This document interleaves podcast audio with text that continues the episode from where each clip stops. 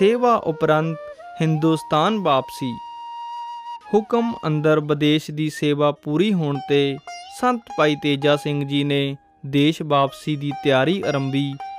ਆਪ ਜੀ intermediate cabin ਦੇ ਯੋਕੋਹਾਮਾ ਜਾਪਾਨ ਤੀਕਰ ਟਿਕਟ ਖਰੀਦ ਵੈਨਕੂਵਰ ਰਾਹੀਂ ਵਿਕਟੋਰੀਆ ਪੁੱਜੇ।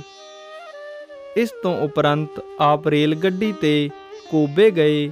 ਮਾਇਆ ਦੀ ਥੁੜ ਕਾਰਨ ਉੱਥੇ ਆਪਣੀ ਸਿੰਘਣੀ ਦਾ ਛੱਲਾ ਵੇਚ ਕੇ ਪਰਿਵਾਰ ਨੂੰ ਪ੍ਰਸ਼ਾਦਾ ਛਕਾਇਆ, ਕਿਰਾਇਆ ਨਾ ਹੋਣ ਕਾਰਨ ਆਪ ਨੇ ਬਿਨਾਂ ਟਿਕਟ ਜਹਾਜ਼ ਦਾ ਸਫ਼ਰ ਕੀਤਾ। ਕਪਤਾਨ ਦੇ ਪੁੱਛਣ ਤੇ ਆਪ ਨੇ ਕਿਹਾ, ਟਿਕਟ ਤਾਂ ਹੈ ਨਹੀਂ, ਤੂੰ ਸਿੰਘਾਈ ਗੁਰਦੁਆਰੇ ਤਾਰ ਭੇਜ ਦੇ, ਕਿਰਾਇਆ ਪੁੱਜ ਜਾਵੇਗਾ। 35 ਕੁ ਹਜ਼ਾਰ ਪ੍ਰੇਮੀ ਸਿੰਘਾਈ ਸਮੁੰਦਰ ਦੇ ਕਿਨਾਰੇ ਉਡੀਕ ਰਹੇ ਸਨ।